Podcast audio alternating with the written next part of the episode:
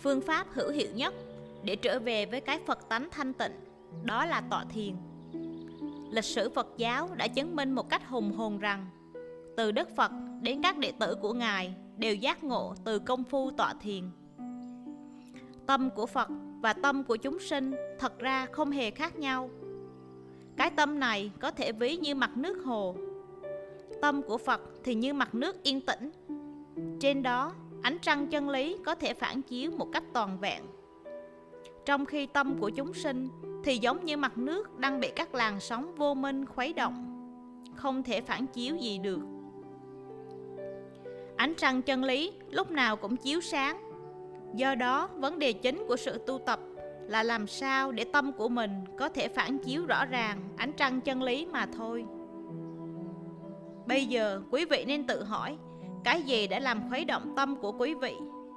Phải chăng đó là các tư tưởng? Trong việc tu tập, việc đầu tiên quý vị phải làm là giữ im bặt các tư tưởng lúc nào cũng dấy lên này.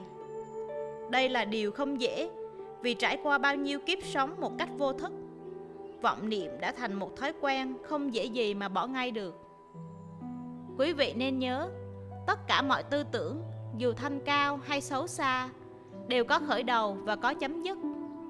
Vì có sinh nên có diệt, nhưng vì nó cứ tiếp tục nổi lên nên quý vị tưởng rằng nó thường hằng.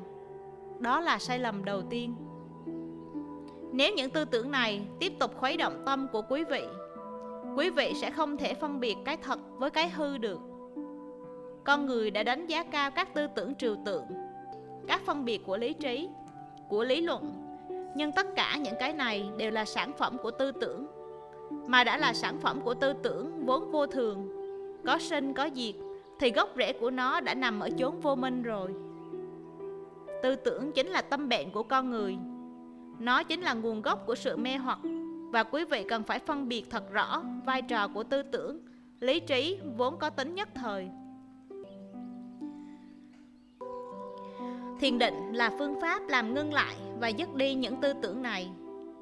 Một khi các làn sóng tư tưởng khuấy động đó dứt tuyệt, thì quý vị sẽ nhận thấy rằng ánh trăng chân lý lúc nào cũng chiếu sáng.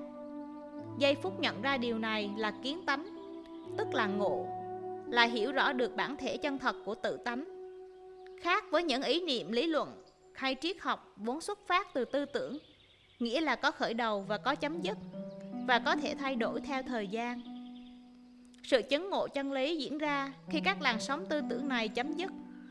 Nó sẽ ở mãi với quý vị. Và từ đó, quý vị có thể sống một cách thoải mái, bình an trong tâm trạng đầy phúc lạc, thanh thản.